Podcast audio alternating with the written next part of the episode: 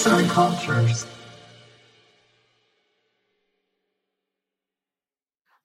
Sanat tarihi metinlerimizi seslendirdiğimiz bu haftaki podcast'imiz Batı ve Doğa eleştirisi üzerine kurulu. Aristo'dan Buda'ya, oradan da kırmızı başlıklı kıza geçtiğimiz podcast'imizi dinlemeyi lütfen ihmal etmeyin. Keyifli dinlemeler. Bilgiye ve iletişim araçlarına erişimin hızla yaygınlaştığı günümüzde toplumları batılı ve doğulu olarak ayırmak veya bu kavramlara belirli özellikler atfetmek elbette tutarlı olmaz. Ancak bu iki medeniyetin dayandıkları farklı dünya görüşlerinin izlerini bugün bile sürmek hala mümkün. Bu basma kalıp doğu ve batı imajlarında gözümüze çarpan en önemli farklardan biri dünyaya bakıştaki kötü, iyi, maddi, manevi gibi zıt kavramların nasıl ele alındığıdır. Bu kavramlara bakışın kökenini Batı için Aristoteles'te, Doğu içinse Buda'da bulmak mümkündür. Dünya tarihinde çok büyük etkileri olan bu iki filozof da farklı mantık sistemlerinin oluşmasında dominant roller oynamışlardır. Aristoteles bizzat kategorik mantık da denen Aristo mantığını geliştirirken Buda'nın felsefesi, düşüncesi ise fuzzy logic yani bulanık mantığın ortaya çıkmasından asıl kaynak oluşturmuştur. Temellerini Aristoteles ve kategorik mantığa dayandırabileceğimiz Batı medeniyeti, hayatın her alanında karşımıza çıkan zıt kavramların birbirlerinden bağımsız olduklarını iddia eder. Yani bir A vardır, bir de A olmayan. Bu ikisinin arasında herhangi bir durum söz konusu olamayacağı gibi dışında da herhangi bir hal mevcut değildir. Bu anlayış Hollywood'da da yansımıştır. İyi karakterler çoğu zaman filmin sonuna kadar iyi kalırken kötü karakterler de daima kötüdür.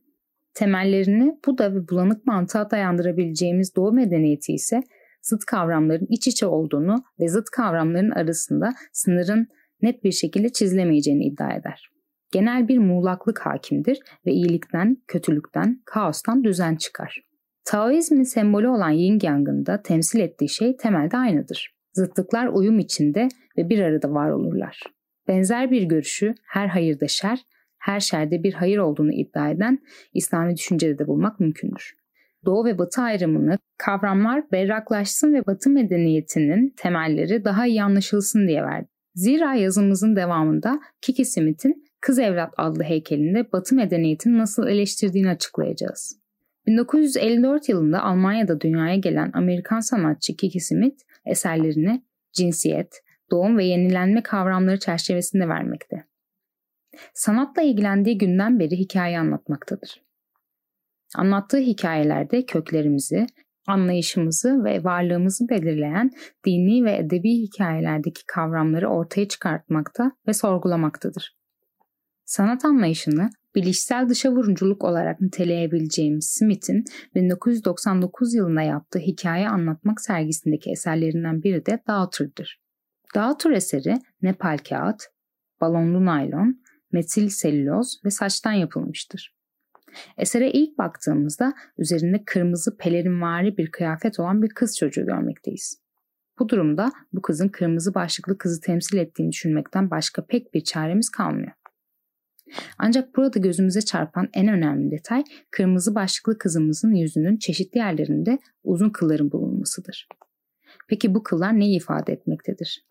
Neden oradadırlar? Kırmızı başlıklı kız masalı 1697 yılında Fransa'da Kaz Ana Masalları kitabında yayınlanmıştır. Batı medeniyetinin ve günümüzde tüm dünyanın temel masallarından olan Kırmızı Başlıklı Kız'daki karakterler hikayenin başından sonuna kadar tutumlarını değiştirmezler. Kırmızı başlıklı kız hep iyiyken kurt da sürekli kötülük peşindedir.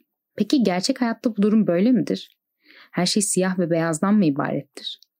Hayatımızdaki tüm olaylar, olgular daha kompleks ve daha giriftir. Çoğu zaman ne olduğuna karar veremeyiz bile. İşte Kiki Smith'in eleştirdiği nokta tam da burası. Her zaman iyi olan kırmızı başlıklı kızın yüzünde her zaman kötü olan kurdun kılları vardır bu kez. Ne tam olarak kız iyidir aslında ne de kurt kötüdür tam olarak. İkisi de çeşitli durumlarda farklı tepkiler verebilirler. Kırmızı başlıklı kız içindeki tüm hayvaniliği ve saldırganlığı duşa vurabilirken kurt bazı olayları tüm vicdanıyla yaklaşabilir. Yin Yang sembolünde olduğu gibi karışmıştır iyi olan ve kötü olan, düzenli olan ve kaotik olan. Sanat eleştirmeli Charlotte Posner kurt ve kızı kastederek onların ihtimal dışı çocukları erkek, dişi ve hayvani özelliklerin vücuda geldiği, bambaşka varlıkların birleştiği eşsiz bir soy oluşturur der. Yazan Melih Abacı, seslendiren Polen Biçer.